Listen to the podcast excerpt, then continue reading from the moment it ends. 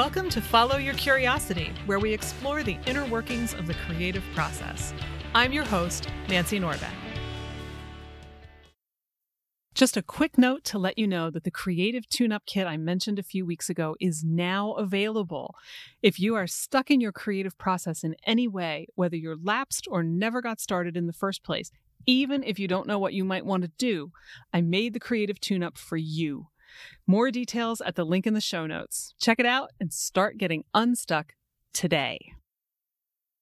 Author Mark Ryle explores the exciting and ethically daunting world of genetic engineering in his novel, Age Decoded.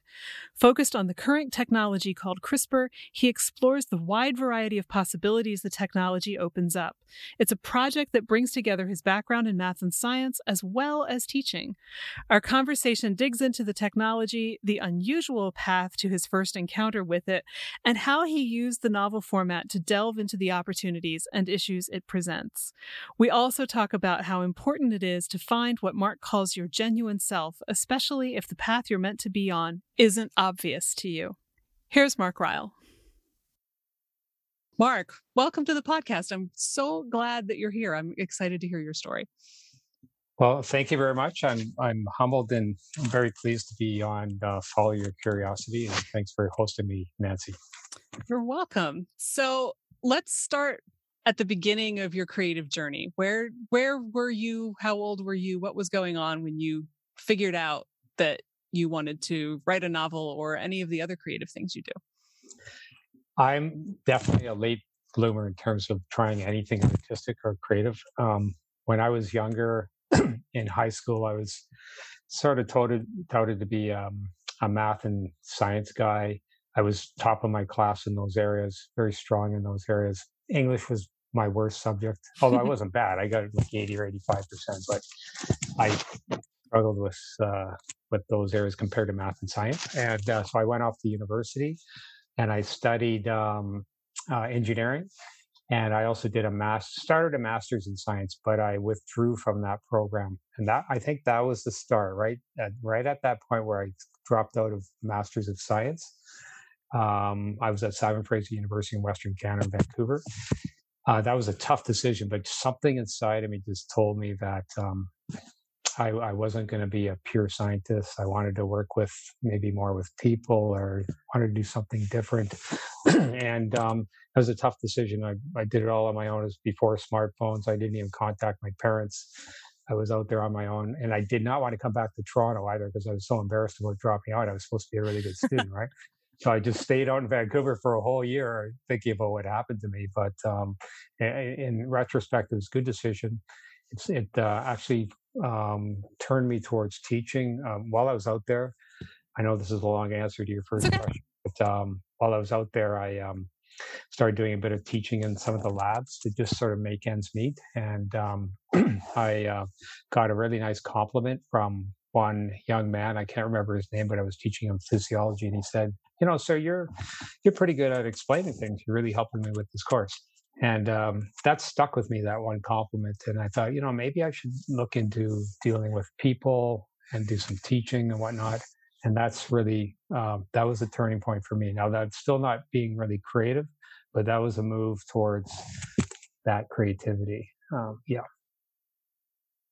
So then how did you move from, you know, hey, I think I want to work more with people into ending up writing a novel?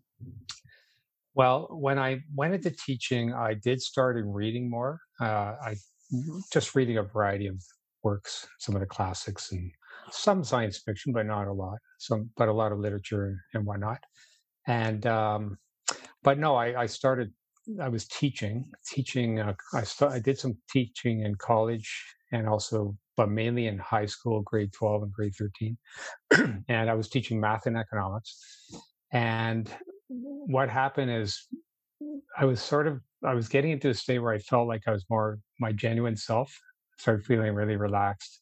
This was me. I was really starting to enjoy it, and uh, doing a lot of coaching too. I really really, really got engaged with the coaching, cross country running, and track and field. So once I started feeling comfortable with myself, and that, that wasn't until I was probably 35 to 40 years old, did I start doing some creative things. And I, it began with um, acrylic art. So I have done, um, I've done a probably about 100 paintings in the last since i was about 45 years old um, as a hobby as a hobby and uh, and then i started writing this novel about 10 years ago while i was teaching. Is there a link between the painting and the writing? Yeah i think so. That's where i'm sort of okay i'm feeling relaxed i'm feeling comfortable and i guess for a lot of your listeners and for for a lot of creative people you're probably going to feel like you want to express yourself once you're in a position to do so. And for me, that meant I had to feel comfortable. I had to feel confident. And uh, that took a while. But yeah, so it started with art. And then I went into um, this novel. I had done a few short stories and things like that on the side, but I had never tried publishing anything. It's interesting because I, I, you know, you never know what other kinds of pursuits somebody may have attempted uh, whether you know before or while they were getting to the one that they're here to talk about so that's really interesting. 100 paintings is pretty impressive. Thank you.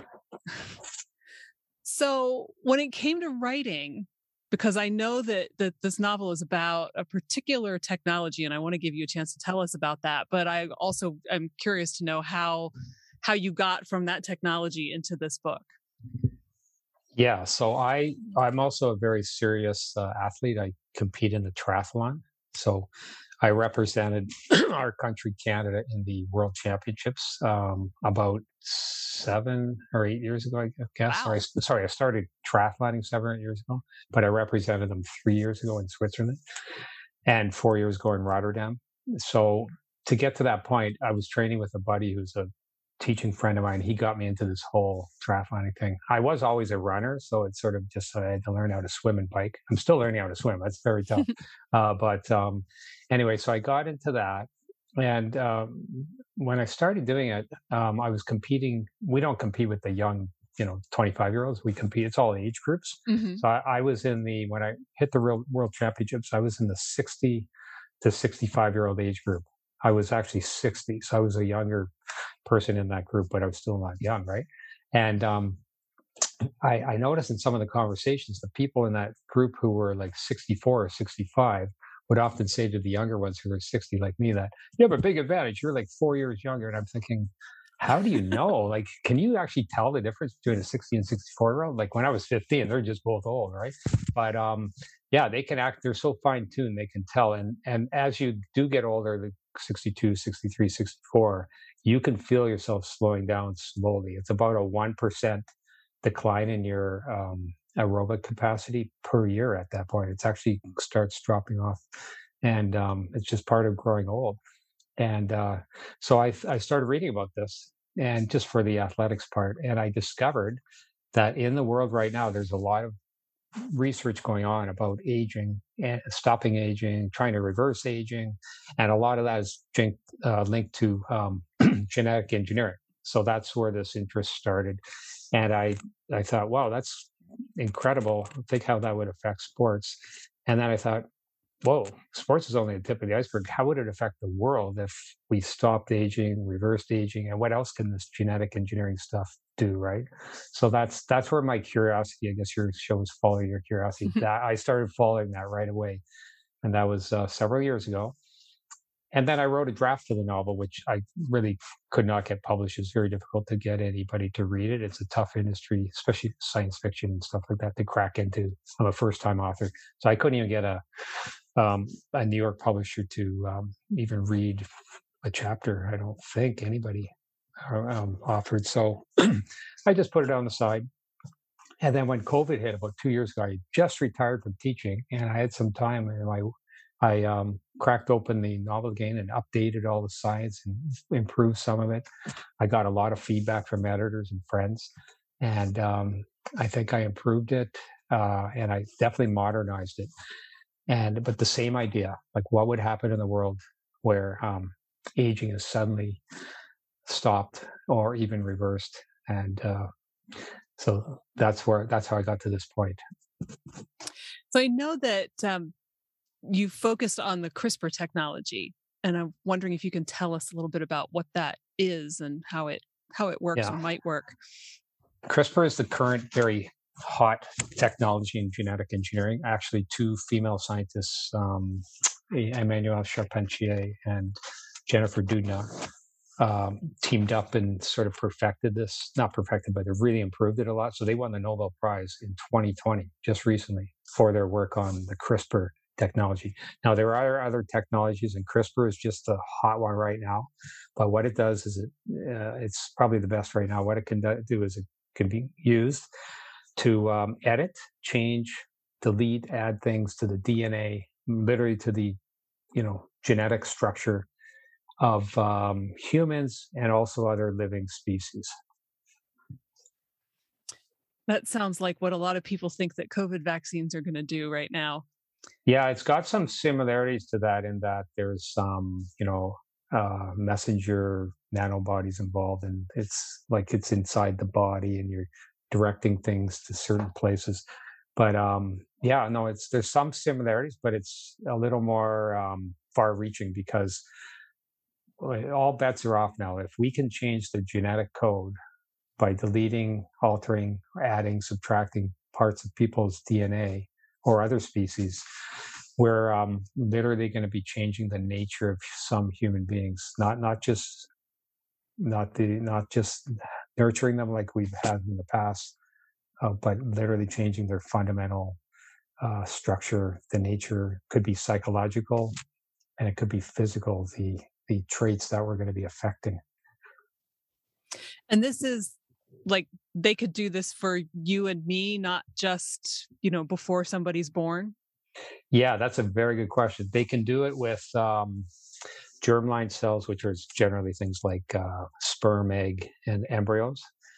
But they can also do it with full fledged living um, adults or children there, are two different techniques because if you do it with the um, germline ones, which are the eggs and whatnot, you're you're probably going to affect the entire every piece of DNA in that structure, and as it grows up and passes on, or it's going to be inherited by all future generations. Whatever you do there is going to be in the gene pool. Whereas if you do it to an adult and you maybe just do it to part of their body, that may not be inherited forward. It might just affect that single individual that's actually a big issue because if the former, the one where you do it the germline, is more is more risky because it you know you could have a Jurassic Park scenario where you know we yeah. make these alterations you don't know what this you have these unintended con- consequences and side effects right and it gets into the gene pool of humanity yeah it's that you know just because you can doesn't mean you should since you brought up Jurassic Park but you know the the big question that's screaming at me hearing all of this is what kind of ethical constraints are in place or are debated i would imagine because i'm sure that there are wildly different points of view on how something like this should be used. I mean because my my first reaction having read and watched a whole lot of science fiction including jurassic park but certainly not only is oh no. And yet there are obviously going to be legitimate reasons to yeah. play with somebody's genetic structure. So what what does that look like? Quite a matrix. So there's a book right now that just came out. Uh, I'll put in a plug for a Canadian uh, nonfiction book. She's a scientist up here. And uh, she sort of reminds me of the heroine in my novel because she's very concerned about the ethical um, side of all this. And in my novel, the, the heroine, Dr. Frida, invents the method, but also is very cautious about the ethical and moral and societal implications. So, anyway, this book is called Altered Inheritance, and it's written by uh, Françoise Baylis from Canada. She's at Dalhousie University. She's a professor in the field, she's a genomicist. And she's very, she sort of lays out the whole matrix of all the possible ethical, like she, like you mentioned, some things are probably going to be good, like um, they're they're fairly confident that things like cystic fibrosis and Huntington's disease, perhaps other things like HIV and Alzheimer's, will be solvable with this technique.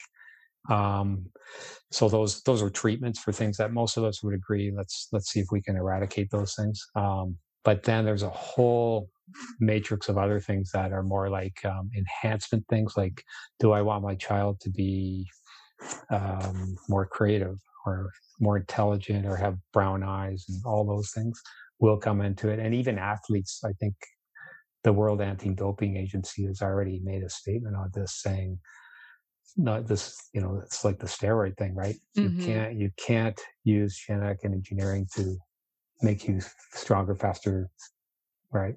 Wow. Yeah. Oof. Now yeah. I'm I'm thinking about the movie Gattaca. Yes, I actually I just watched that a few weeks ago. I yeah. haven't seen it in quite a while, but it definitely made an impression on me. What twenty ish years ago? the whole idea of, you know, who's who's been genetically enhanced and and who's not, and what that does to your status in society. And I don't know if if you thought about that in terms of your book or or if that's a separate thing that made you go back to the movie or not. But it's it, yeah. it left an impression on me. There's some huge moral issues involved. Now, you asked also how could we address this or maybe control it. It's very difficult. It's going to be. It's a little like with nuclear technology. How does the world try to control that? We've done a not a bad job actually. Um, we have these non-proliferation treaties. There was even a treaty this year that was signed for the prohibition of nuclear weapons, and 51 countries signed that. Although all the countries that have nuclear, the nine countries, did not sign it. but of course, the ones who didn't have signed. It. But anyway, we have actually like the Nuclear Suppliers Group and the um, Atomic Energy Committee, I think it's called the World Atomic Energy Group, has done a pretty good job actually of controlling it. And we have spent a lot of money on nuclear weapons, but we've sort of kept it under control. And um, that's probably what's going to happen and have to happen here. So there's a lot of committees and commissions that have already been set up. Uh, Francois Baylis, that professor from Canada I mentioned, has been on a couple of them, and she mentions them in her book. Um, but it's it's not going to be easy, and um, we're going to need we're going to need buy-in from everybody, awareness, buy-in, and part of my mission in writing this book is just to educate the public about the different things that could happen. Um, some of the it's a it is a double-edged sword, but I'm I'm pretty optimistic. I think it'll generally be pretty positive for humanity. How did you approach writing the novel? knowing that you wanted to educate people about it, but you also wanted to write a good book. And I don't know what to, to what degree this might have fit into that process from the beginning, or if it may have been more, you know, in process or toward the end. But I'm curious to know if you had a particular point of view going in and if writing the book changed that or not. Yeah, it, it was all pretty malleable. Like it started with the, this 17 um, year old character sort of waking up 200 years in the future. He had been cryopreserved using another technology. And when he woke up, he discovered that um, uh, people who he knew were, were still the same age. He was trying to figure out how, how could that be? How could, first of all, how could they even be alive?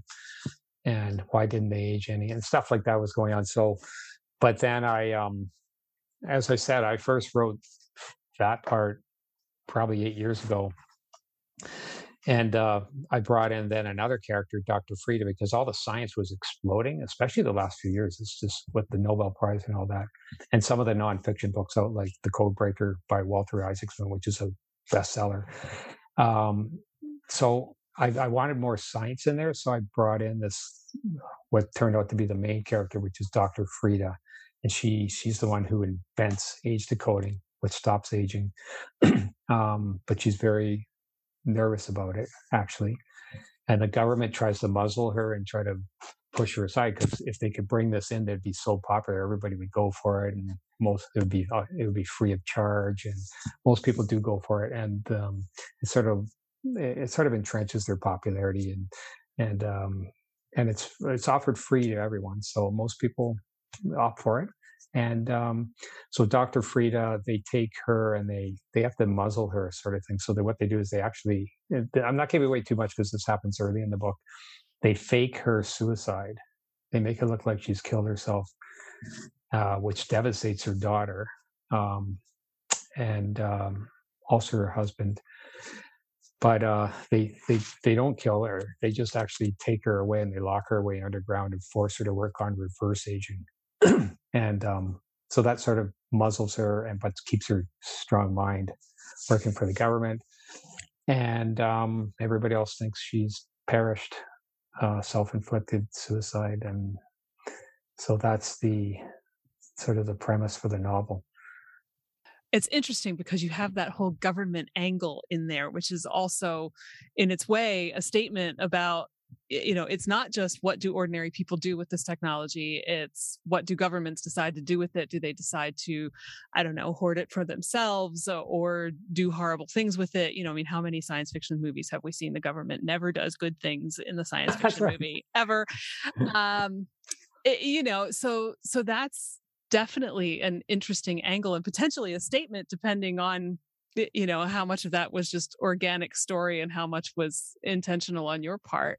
So so yeah i'm i'm wondering how how all that comes together. And again i don't want you to give away everything but you know what can you tell us about that?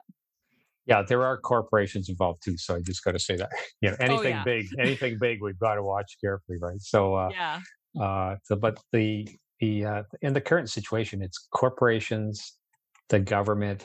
Um, so you have and, and scientists like university think tanks. Um, for example, the Broad Institute at MIT, um, the Whitehead Institute, which is near MIT. Um, various people associated with Harvard University, Kyoto University, Tokyo.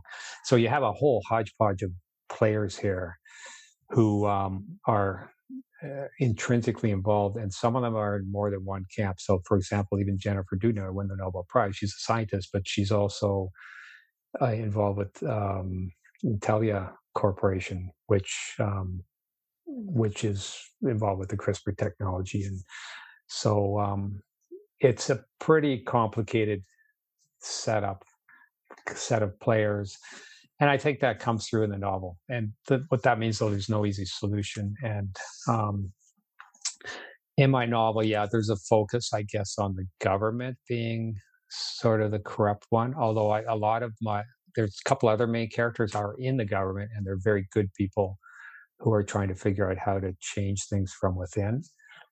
Uh, or whether they're going to work for there's a slight there's a small opposition party that is sort of emerging in the book how to collaborate with them and and um, and maybe work against their own government. So you know there are some good people in um, in every camp in this book struggling, including Frida's the one that, that is the best, but she's also completely contained for 200 years. Can you imagine being locked away for 200 years? Ooh. Your family thinks you know your family is still alive, and they think you're dead, and you can't reach out to them. And they even play mind games with her. Like they have one this one um, scenario where they have her actually communicating um, with her uh, husband. He thinks he's communicating with some sort of a super artificial super intelligence um, machine, and he her voice is disguised. It's sort of you know how they can take a mm-hmm. voice and you know, so it's made to sound like a computer, and um, she uh, she can't really she can talk to them, but she can't really even touch them or reach out to them or tell them the truth. Or she she does try to relay a couple little hints in the conversation, but she has to be very careful about what she says. It'll be it, there's a bit of a delay in what she says, so it'll be filtered out anyway, or she'll be she'll be killed if she tries to reveal her identity. So it's very very frustrating for a lot of people in the book, but um, such is the nature of dystopia right? Well and such is the nature of writing. If you're you know if your characters have it too easy something's probably not right. Exactly yeah. And it's your job to make their lives difficult.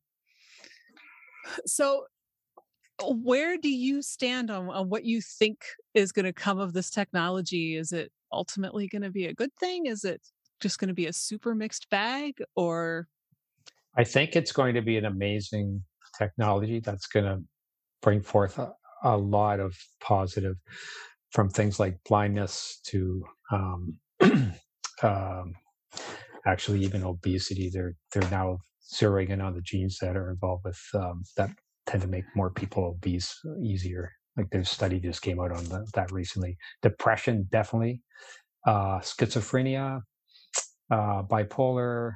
You you name the affliction, and the are seriously circling the wagons on it with um, genetic engineering right now. Some of them are going to be pretty simple, like cystic fibrosis. Apparently, it's just literally the flipping of the position of one set of nucleotides, which is like the two. It's basically a very specific part of the DNA. Instead of CG, it's GC. But mm-hmm. they already have the technology to flip a CG to a GC. So some and Huntington's apparently is just one gene, whereas a lot of these other things are not going to be so easy, like depression and creativity and uh, intelligence and um, chronic pain. They involve. They, they're seeing right now that they involve multiple genes and overlapping genes with other traits. So you got to be careful if you're going to tinker with this gene. What are you going to really do to the person, right? So, but eh, I, all in all, I think it's going to be an incredible breakthrough. It's going to be a tsunami. It's just starting right now. And um, I think it's just going to take off in the next 10 or 20 years. And we just need to harness it, keep it positive, keep everybody aware of it, and make sure it's used for the good of humanity. So I I don't know if you know enough about the specifics of how this works to answer this question or not. But as you're talking about just flipping the cystic fibrosis gene, I'm I'm trying to picture, and I don't have enough of a scientific background to even do much more than probably stumble my way through this question. but you know, is that something that you just do in one place and then it propagates elsewhere? Or I mean, is that like a sea change that you have to go through yeah. So apparently you can't just do it in one place and then it's sort of, you know, no, you have to target the area of the body that you want it to happen. I can give you an example. Right now, there's a horrible affliction called Canavan's disease, which uh, hits children. So it's pretty rare, thank God.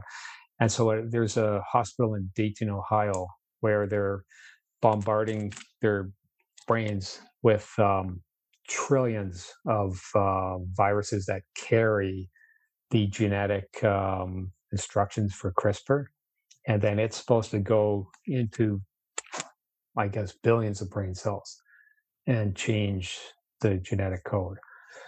They're they're also in a similar method for a very rare type of blindness. They're going um, right into people's eyes and injecting um, a similar thing. They're bombarding the the eye tissue, so it's fairly specific but it's not going to just be one cell, right? It'll be millions of cells or billions of cells in those areas. A more recent, very exciting finding was there's a liver disease, I think it's called amyloidosis. And um, just a few weeks ago, they, they published this. And this stock, this company I mentioned that Jennifer Doudna owns, it went up 50% when they published this study in one day. What they found is they could inject into the blood. So sort of generally into the blood system, um, a particles which would then move would be target themselves to the liver area and then do the genetic editing in the liver. So that's pretty cool. That's a general application, not going through the eyeball or anything, but just blood. But then it finds its way very specifically targets the tissue that's required and apparently it was successful. It reduced the nefarious proteins, and um, there were four patients, and so far, very good results. Wow. I, I am. I have this whole like fleet of various science fiction movies rattling around in my head right now because I am thinking back to Gattaca and how, you know, you essentially have the haves and the have nots and you're limited in your career options. And, you know, I don't remember what else, but I know that was a big one. If you haven't been genetically engineered. And I can see where, you know, there are plenty of people, you know, deaf people who are perfectly happy to be deaf and don't want implants and resent the implication that they should have implants and things like that. And I'm obviously yeah. literally just thinking out loud here, but I can see such a potential for division and conflict between the people who say, yeah, sure, give me my hearing back, and the people who say, hey, no, leave me alone. Actually, that's a really good example because a lot of people who aren't deaf, like me, think, oh, deafness must be terrible. But a lot of people who are deaf or people who are closely aligned with that community or associate with them or family members, they don't think of deafness as a bad thing, right? They Right. just think of it as a natural thing, and these people have learned to live with that, through it, uh, within it, and they don't want to. Um, they don't want to not be deaf, actually, and uh, so we have to be careful how we project our standards on other groups. And uh, yeah, so and actually, Françoise Baylis brings up that deafness example, like the one you just cited in her book, uh, as how carefully how careful we must be when with all these ethical decisions and things. Uh, so, yeah, I don't know. I mean, things some things are going to be pretty obvious. Other things are going to be, whoa, should we be paying for that with public funding? And other things will not be paid for publicly. It'll be the wealthier who will get access to that. No doubt, in, no doubt in my mind. Of course. They always do. but yeah, and I'm I'm also wondering about, you know, the the crazed mad scientist type who decides I don't care what your ethical standards are. I want to, you know, turn one person into somebody else because I'm I'm thinking back to I can't remember which James Bond movie it was where there's a villain from North Korea who undergoes a treatment and comes out as Toby Stephens. And so, it- you know, I mean, because theoretically, it might be possible to do something like that, whether you should, whether that, you know, obviously has huge ethical implications. So, so yeah, I'm thinking the ethical framework for this kind of thing must have to be enormous and deeply intricate. Intricate. Completely, very well said. I have no solution though. I- I'm just writing the book, so Right, right. No, I'm just, I'm kind of overwhelmed just trying to imagine what that would even look like, just vaguely. So, well, in, in my book, Age Decoded, what I did is I, I focused on two um, changes. One is fairly physical, just aging, which is seen as a, in, a lot of scientists see it as a disease that must be eradicated, aging. For example, um, George Church at Harvard University, David Sinclair at Harvard University, and a big name in Kyoto University is uh, Shinya Yamanaka. Um, there, there are various others who are just say we're going to get rid of aging. That's it.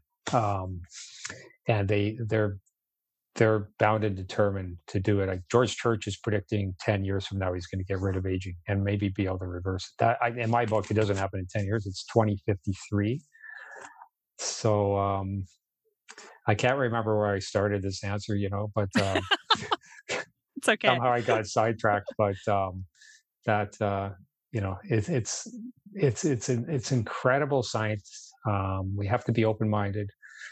I probably I'm projecting that a lot of baby boomers might be around just around the time when maybe this is going to happen, which would be interesting because they could be 95 years old and then given the choice, do you want to lock in at 95 or just try to eke out a couple more years and die? That'd be a tough choice, actually, right? that would. one fellow in my book is old and he locks in and he sort of regrets it after a couple hundred years because he's just like he says he's on the precipice just looking at death and he's so frail and um and then his daughter says yeah but they're going to bring in reverse aging sorry his granddaughter uh says um they're going to bring in reverse aging when they bring that in in 50 years we'll be the same age I was just thinking that, and I thought how absolutely bizarre that would be to be the same age as your grandparent. Yeah.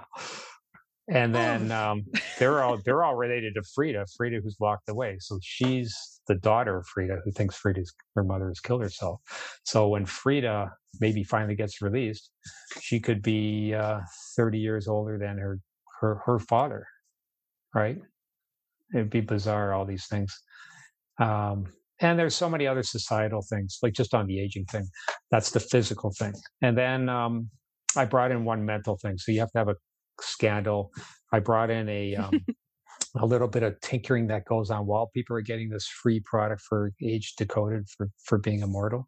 While they're in there, there's a little bit of more tinkering that goes on that they're unaware of, which affects um, part of their psychology and how they behave. I don't want to say anything more. Again, all of my long history of watching science fiction TV and movies is making all the hairs on the back of my neck stand up. And, you know, I'm also wondering, like, what? Because the other very obvious question to me seems to be if if we stop aging And definitely, if we reverse it, where are we going to put everybody? Yeah, so you're going to need some population control. I, I have dealt with that in this society where um, children, you basically have to win a lottery to have a child. You have to be very lucky to have the rights to a child. so there's one. Uh, I wonder if you don't mind if I read one excerpt from. Oh, go for it. Because it sort of directly, uh, if I can find it here, it directly um, relates to that. Because what would it be like if now um, most people are 25 years old because they've reversed age by this point, and you won't have a lot of young people because you're not allowed to bring more too many more humans into the society. Mm-hmm. So um, I've got a, a, scene here where um, uh, there are still some kids and they're playing a soccer game now, but they're really rare. So adults come into this game. Adults, most adults don't have children, right? So they come into this game and they sort of adopt the kid for an hour, and they can pretend they're their parent, you know, and um, get that feeling of being a parent cheering for a kid and they have to pay for this actually. And um, and then the the children. So the scenario here is the setting. There's there's a soccer pitch field, and then just beside the field there, there's a fence, and then right on the other side of the fence there's this huge old um, graveyard with a lot of old stones and grass and weeds growing between it. Okay, so right adjacent to soccer.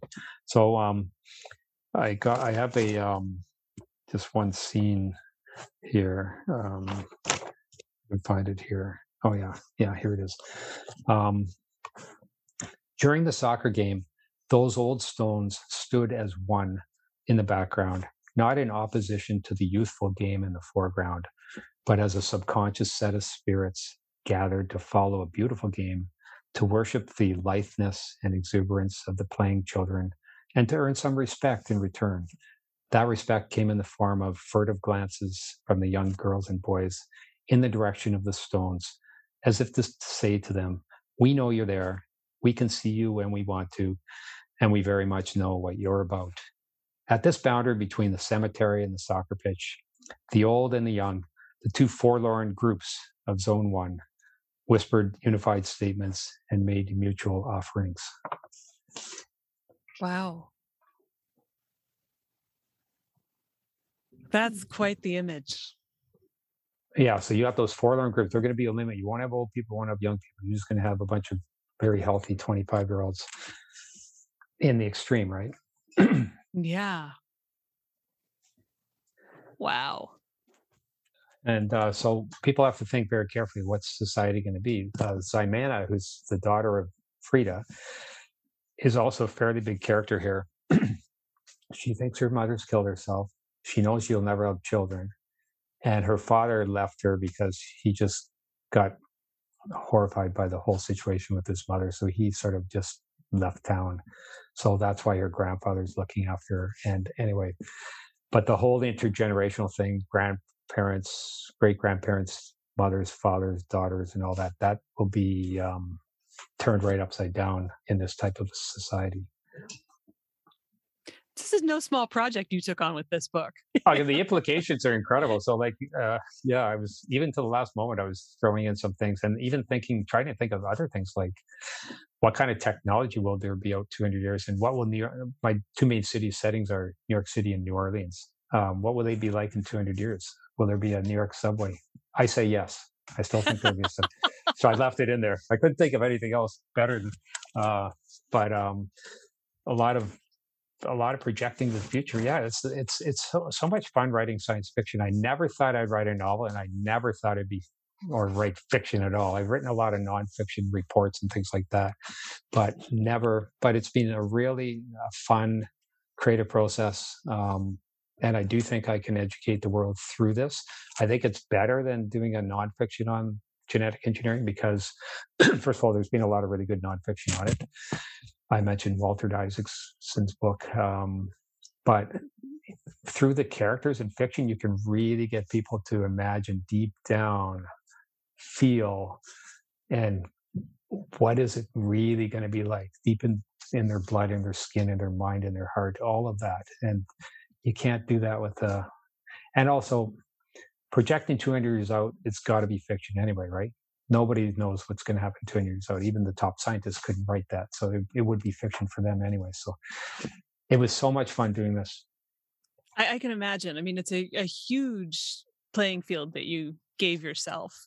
But also, you're right. You know, when you can have a, a fabulously written nonfiction book that's super accessible and it still isn't it's not going to use story in the same way and story is how we make meaning out of things so there's no question that even if you know a, scientist sits down and says i'm going to extrapolate as to what this might mean and uses a couple of little vignettes or something it's still it, it'll help but it still isn't going to have the same impact. I mean going back to jurassic park we think about genetic engineering we think about you know what you can pull from a fossil and recreate in terms of that movie because that's what we've all seen.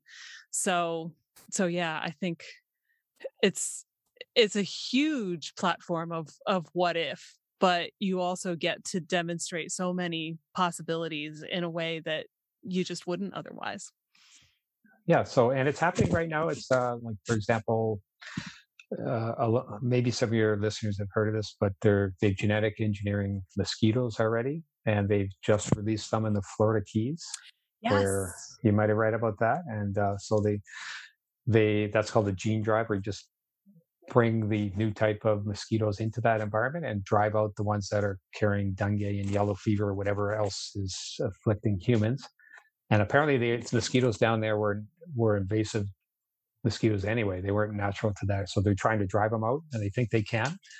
And um, yeah, I've even heard that, like the coral reef, for example, with war- global warming is going to is affecting the coral reef right now. It's I think it coral doesn't grow very well if the water temperature gets too hot. Mm-hmm. So they're they're looking at genetically engineering the coral to make be more resistant to warm water and maybe have a comeback with that reef. So the, the possibilities here are quite endless for impu- improving humans. The worst case scenario I could see is um, bioterrorism or something, because we've all seen what happened sure. with COVID, right? Uh, how it just took the world to its knees. Mm-hmm. A natural virus, right? So that would be the word that would be the one that that's the one that bill gates uh, has spoken out against saying that's a, that's something we got to watch very carefully. But I, I, was also reading that um, the uh, where is it? The broad institute i mentioned earlier from mit has come up with a anti-crispr um, technique. So anti-crispr. So it will fight any it could it could serve as an antidote to some sort of uh, thing like that because it it protects the body from any genetic editing. Um, so, um, you know, it's just something we need to learn more about. We're going to hear more and more about it. Um, the it's great that um, people like Françoise Baylis are writing the the nonfiction on it, and she about the ethics and the society. And there's lots of commissions and committees, but we don't want to, we don't want just the politicians and and um, oh, corporate sure. business people doing this. We need more. We need everybody getting involved and knowing about this. Yeah. Yeah, we've seen too many instances in the past year where politicians meddle in science when they have no idea what they're talking about. So definitely yeah. agree on that front. So I want to go back to something that you said way, way, way back at the beginning about feeling more comfortable and like your genuine self. Right. Tell us what that means and what that led to for you. Yeah, so I think a lot of people are, are like me that they're it takes them a while to discover their sort of sweet spot, or I call it the genuine self. It's not necessarily what you're best at either. Um, like teaching took me time to learn how to do it. It wasn't natural. I was probably better at math and science. Um, but, and it took me a while. Like I was 35 years old before I started hitting my stride. And there's a lot of people like that. You have to be really patient. There's a saying I have put out there uh, in a couple other podcasts, and it's it's a wonderful phrase by Kurt Vonnegut Jr. And he says, he said, and I didn't know what he meant by this for the longest time, but now I know. I think I know. He said, "We are what we pretend to be, so we must be careful about what we pretend to be.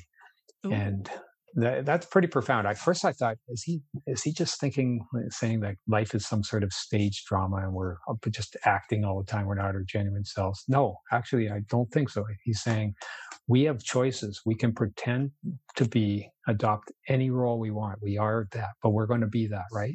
You have to pretend to be something, and so be careful about what you pretend to be, right? So, and I think for me, that was a very tough. Um, uh, recognition, personal recognition. Once I learned that I wanted to do something more humane, uh, I did a lot of teaching economics actually, which is not as mathematical as people think. It's very subjective. There's lots of politics and psychology and business and current events involved. That was actually really good for me teaching economics. Um, and showing all the trade-offs and all the messy stuff there and all the human aspects um, so, and teaching itself and coaching, dealing with humans, that was the best thing for me. It got me off of my pure math science track and into really, really, uh, I think more things that really turned me on more and made me um, more more comfortable, more genuine, more energized.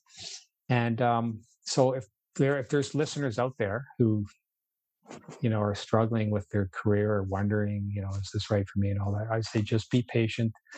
Um, it might take you a while to unlock whatever that genuine self is. Keep trying things, but um, you know, failures. I think Churchill said failure is not um, fatal, right? Success is not final, and failure is not fatal. So try things. If, if you want to drop out, change, switch, go for it, and don't don't pigeonhole yourself. Like you could be, you like I never thought I'd ever write a book. I thought I, here I am on a podcast talking about some book I wrote. Never thought I'd ever be in that position.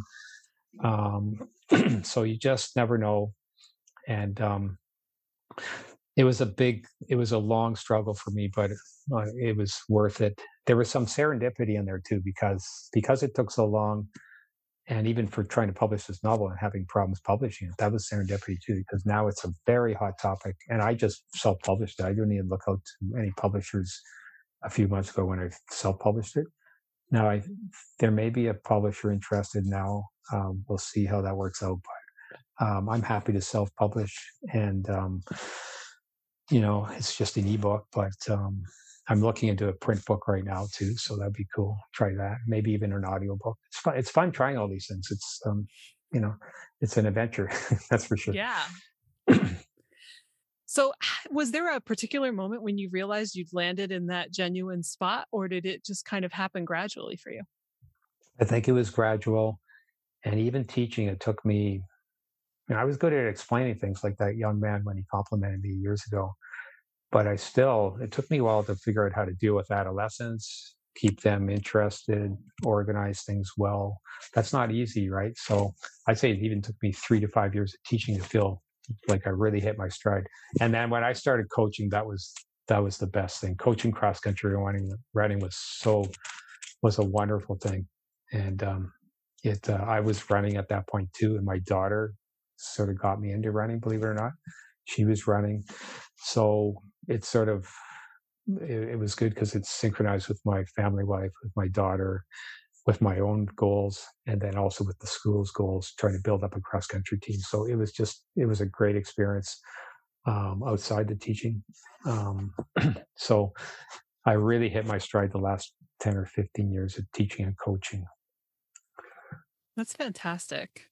And I like the way that you know you mentioned if you had published this book when you first wrote it, it wouldn't have been as hot a topic as it is now. So it might not have have worked as well. So it seems like things just kind of fall into place the way they're supposed yeah. to. And also self publishing is much more viable now than it was 10 or 10 years ago. Much more. Yeah. Yeah. Do you see finding your genuine self as the same thing as finding your purpose or are they different things? I think? I think they're fairly similar. And my genuine self is to, I love educating others. Well, myself as I do it. Like even when I was teaching economics, I was always learning and reading about it. I kind of found it fascinating. I, I even thought of going back and doing a PhD in economics. Because my PhD is not in economics; it's in education. So, um, um, so you know, just learning, um, moving forward. Um, you know, um, I don't know how else to answer that question. um, but it, it's um, the listeners out there. There is there is a genuine self. Some people just hit their stride, no problem. They graduate from university, or then maybe not even the university, and they just go right onto the workforce and never look back. And you know, they that's that's fine. But there's a lot of people like me who, whether they're artists or not, whatever they choose to do, will require some time and some experimentation and some failure. And uh, there's another quote I love by Helen Keller, and she said that uh, security is primarily a superstition. And uh, obviously, she went, Helen Keller went through a lot, right? But uh, just that idea of nobody's going to be secure anyway, it's a superstition. You're going to have to risk, try things, and worry and fail and wonder. But at some point, you will probably find something. So it is it is it. Uh, I know you asked about is it. Uh, I don't the term you used was it um, helping others or um, a mission to help others or a mission purpose yeah purpose yeah so i think once you hit that side and you're comfortable within your own skin then you will find a purpose and be much more confident in expressing yourself with others um, I do believe the purpose, the ultimate purpose of life is to obviously not how much money you make or anything, but to um, impact others. And one great way is art or art or writing, because when I die, my art will still live on and my novel will still live on. And it's sort of cool to think of that impacting others beyond your own life, right? Yeah and I, I get this image of everything just kind of lining up the way that it's supposed to line up between your genuine self and the the purpose or your mission or however you choose to think about that mm. and then being able to put that out into the world. It feels like that's something that sort of creates its own momentum once it gets rolling. Yeah but it really takes a while for some people like I, you know the the novel angela's ashes by frank mccourt which is really a popular bestseller. I think he wrote it when he was 67, if mm-hmm. I'm not mm-hmm. mistaken, after after uh, re, um, retiring from teaching. So, and other many other artists have done things later. So there's no point in your life where you have to say, "I can't do this," or "Oh, I've never done this, so you know I should never consider it." You should never pigeonhole yourself. You just never know. I'm thinking of the term late bloomer. And what's coming to mind for me is actually something I saw in a TikTok video a couple weeks ago where a guy was sort of eh, you know, if he were a minister and his sermon was there's no such thing as a late bloomer, everything happens when it's supposed to happen. You're right on time even if you don't think you are. And I I think that is a powerful idea too cuz late bloomer is an idea I've always liked, but it can have this connotation of what's taking you so long. And that may not really yeah. be accurate. Yeah, exactly. Plus, we're all going to live forever in a few couple more decades, so that's going to make no sense at all. Right? He's a bloomer. Doesn't matter. He's uh, 300 years old chronologically, but only 25 biologically. That's what it's going to be. So it's amazing. Uh, yeah. Well, we'll see. We'll see about all that, but um, there are some skeptics and whatnot. I'm pretty optimistic. I really think it's going to happen, and there's going to be a huge positive impact for for our world. But um, there there are people with moral issues and skeptics, and people think we're going to be playing God, you know, and in a sense, uh, well, this is definitely crossing into a new territory though, because we are changing human nature or the nature of species. Uh, we're not just nurturing anymore; we're literally changing the hard wiring, uh, the God, like some would say, God given hardwiring of the DNA, which is an immense mechanism. Um, somebody asked a question on Quora um, why aren't there two human beings, with all the human beings being born, why aren't there two people who are identical, like not identical twins, but just the same? Mm-hmm. I tried to answer it that there's um, three billion base pairs. And um, if you, each base pair has four permutations. So just do the math. There's no way, like even if there's no way that's all going to align, right? It's like mm-hmm. saying two chimpanzees randomly typing are going to produce the same book when you only have like right. a, a 8 billion chimpanzees isn't going to do it. You're going to need trillions and trillions and trillions and trillions and trillions to the exponent trillions of chimpanzees doing it before you get the same book. All these big numbers, mind boggling. Yeah, it's fun. Yeah, there is some math in there too. I, I had fun with it. And there's some, I've enjoyed the technology too. So I put in a thing about um, you know how we all use smartphones right now, right? Like mm-hmm. I'm addicted. I'm addicted to mine. I didn't use one about six years ago. Now I'm of course addicted. I don't know about you. How are you? How are oh, you? Yeah. okay, it's so, scary. yeah, and, and, probably most of your listeners too. So, but I I do think um, these will be eliminated fairly soon. I don't know about the same time frame. So I have in my book there's neuro integrated transmitters, and actually I was just reading about the Neuralink by Elon Musk's technology company. I think it's called Neuralink, where they've already started doing that. So they have a neural mechanism that links with about 50 neurons in the pig brains. They're already trying with pigs, so it embellishes itself, integrates with uh, you know dozens of neurons already. And in my book, it's uh, like you won't need smartphones. You'll just be directing the instructions and messages or whatever, and searching the web or whatever in through through your mind, through commands coming from your mind.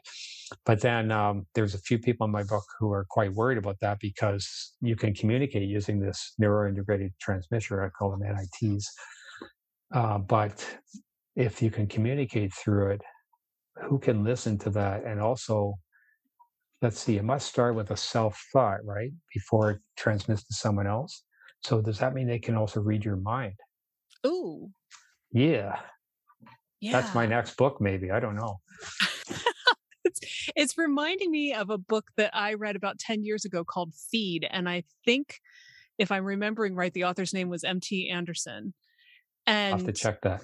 And it, what what I really remember from that was a good look at you know how this could all go wrong and mess with your wiring and whatever but also you know you you went to the mall you walked into the store and all of the sales and everything would just pop right into your head because you know sort of like what facebook does with ads only right there in your brain and i remember thinking i don't think i like that idea i don't think i want them selling right into my into my brain. I'm not not sure that sounds good to me, though. Sacred, eh? You know, eh, yeah, your own thoughts. Like, I I don't, mm. but it, it it was it was definitely worth a read just to consider those possibilities. So you know, I, I think that's really the the power of science fiction and dystopian fiction and you know all all of that is you can explore all of those ideas and maybe we explore some of those ethical issues before they become issues and say gee we don't really think we should be bringing the dinosaurs back after all i think it's good that we play around with this stuff and writing gives us the freedom to explore it. And certainly for in your case, it seems to have been the perfect combination of all of your backgrounds and interests to delve into this and then write about it. Daughter, I probably would never have done this because she got me into running she went out running on her own when she was eight years old and I had to go with her just to make sure she didn't get lost. That that's pretty young to want to be doing some running training. Like so I went with her. My first steps were her first steps. And then um uh, we, well, I, I, if I hadn't done that, I wouldn't have been interested in the whole aging and triathloning thing and performance, which I would have not have been curious about genetic engineering, and I wouldn't have started writing, doing the research and writing that novel ten years ago. And so everything connected there. It's sort of weird, know. That's great, though. I love it when all these pieces come together just the way they're supposed to be. I feel like that's a great place to stop, actually. So Thank you so much for coming and talking to me. This has been a lot of fun. Thank you, Nancy. It was an absolute pleasure, and you've got a great show going. And I, I appreciate you uh, hosting me and letting me talk about my new novel. That's our show. My thanks to my guest, Mark Ryle, and to you. If you enjoyed this episode, please pass it on to a friend. Thanks. You can find show notes, the six creative beliefs that are screwing you up, and more at fycuriosity.com. I'd also love for you to join the conversation on Instagram. You'll find me at fycuriosity. Follow Your Curiosity is produced by me, Nancy Norbeck, with music by Joseph McDade. If you like Follow Your Curiosity, please subscribe, rate, and review on Apple Podcasts or wherever you get your podcasts. And don't forget to tell your friends. It really helps me reach new listeners. See you next time.